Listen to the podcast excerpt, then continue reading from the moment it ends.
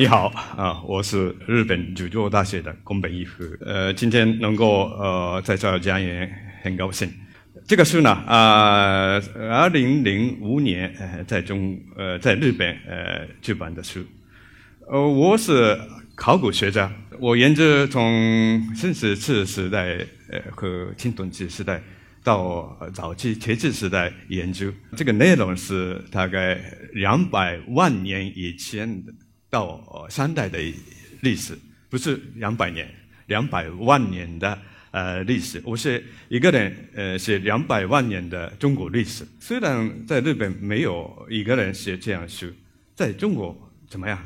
在中国也一个人没写过这么长时间的历史。这个书里面我要讲是什么呢？最讲呃讲是什么呢？我要要讲这个事情。农业，如如果农业没有的话，应该没有古代国家，也没有古代文明。那么在中国呢，在世界上最古老的、最呃早的农业出现之一。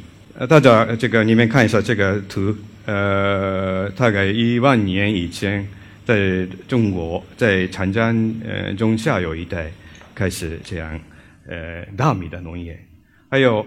华北地区黄河江呃中下游一带开始树树这样农业，那么两个地方分别的开始呃这样农业。你们都知道的中国历史都是呃农业社会的历史。那么我讲的是还有在中国还有别的社会，那么有什么社会呢？在这儿有写的这个游牧社会。呃，游牧社会大概现在的中国北方地区、草原地区、长城一带，大概公元前三千年左右，这个地方都是草原地区出来。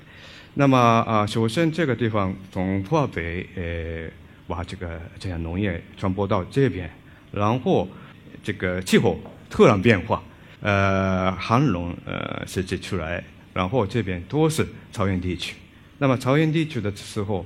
没有这样呃这个呃狩猎的动物呢，呃特别鹿没有一家就这样，那么开他们开始畜牧，呃特别他们开始的羊呃牛羊马或者羊呃羊羊这样游牧社会开始了。那么在中国除了社会呃除了农业社会以外，还有这个游牧社会。你们呃大家都注意一下。我自己的看法是，在中国呃古代历史、古史前历史里面有两个文化系统，这个有两个文化系统互相互相交流，然后呃互相推动他们自己的呃历史，这样看法。国国大在东亚的话怎么怎么样呢？在这儿也有，呃还是呃呃除了中国以外，东北啊，包括呃南呃沿海沿海洲地区。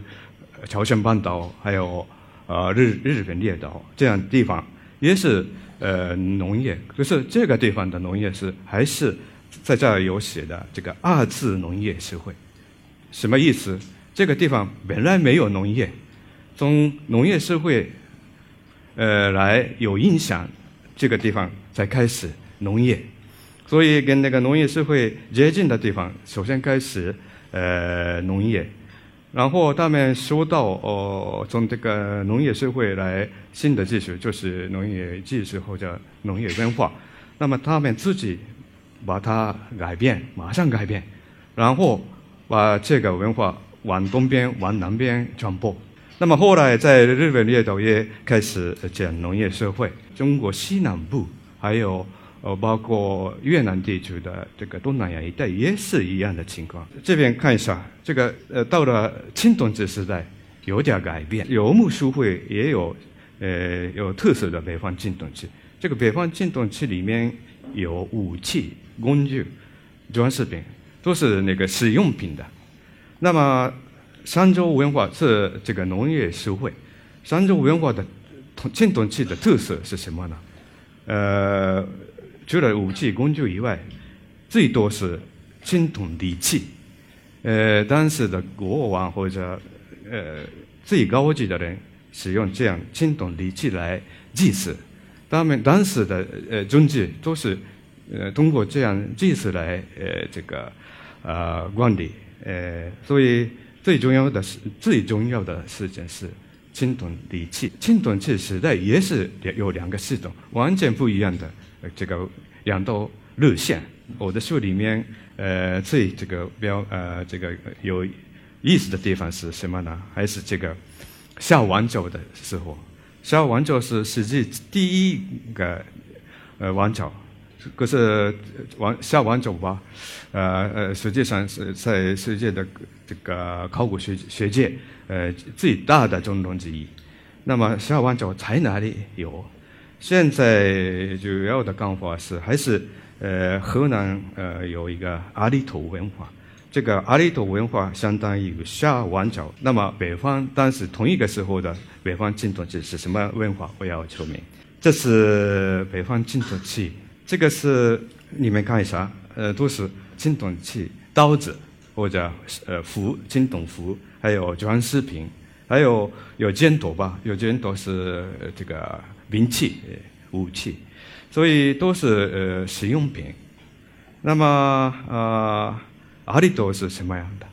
阿里多是这样，他们也有武器，可是大大部分的青铜器是这这么呃青铜器，有一个是铜铃，还有一个是爵呃这样这样这个酒器，这是这样这个是是是容器吧？这样做容器太对呃这个这个难的事情，在北方青铜器里面没有这样青铜器。这个意思还是他们的技术比这个北方青铜器高多了，而且很有意思的是，都是这个跟技术有关系的东西。当时夏王朝的祭祀里面，祭祀活动里面最重要的是什么呢？还是喝酒？喝喝喝酒以后，喝酒还有有一个是有乐器，音乐和喝酒是连起来有一个。祭祀活动都是当当时的规则做这样这个祭祀，这样方呃情况基本上在北方青铜器里面没有，在别的呃社会上也没有。那么呃呃，像这个呃这个两个两道线的看法，那么现在再扩大一下，在欧亚大陆来这样干法，怎么解释？欧亚大陆就是这个世界的人类的历史的问题。那么你们在这儿可以看到，欧亚大陆里面也有两个农业核心，一个是你们大家都知道只是中国，大概一万年以前左右开始，差不多同一个时代，在西亚也有开始，可是农业的内容完全不一样。西亚的农业是小麦和大麦，而且开始的地方，呃，这个西亚的两河流域一带，或者有可能在这个以色列的或者呃现在的土耳其南部的这个地方最呃早的呃农业起源。那么你你们看一下这个西亚一带吧，呃，这个西亚的农业。以后慢慢的传播，一个传播路线是，呃，埃及，还有一个是欧洲，还有一个是巴基斯坦和印度。这个地方后来有什么文化，就有什么早期国家或者有什么文明出来吗？这个地方一个是然后流域，也是美索不达米亚文化，埃及是埃及文化，埃及文明。然后，呃，巴基斯坦是印度式文明，然后欧洲是地球还有呃文明。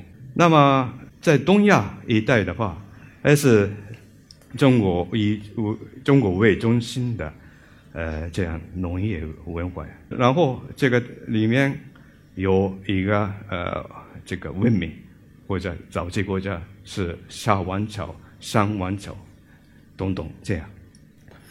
那么，所以呢，呃，在世界上，在欧亚大陆来有两个呃这个农业核心地区，还有两个农业软弱呃社会。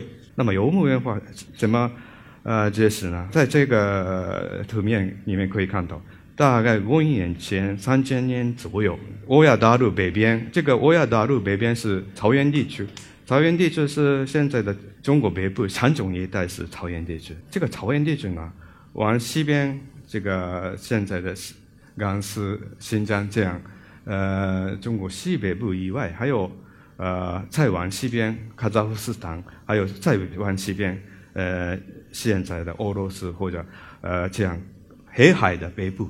往到了东欧洲这个一带都是草原地区，他们的这个生活形态、经济形态是刚才我说的，呃，游牧民族，游牧是移动社会，简单的呃这样呃文化可以流动，特别他们开始养马以后，骑马的话，呃，他们把这样轻轻跑传播到别的地方。很快，所以这么长长呃这么长久以来可以呃这个呃这个同一个文化出来。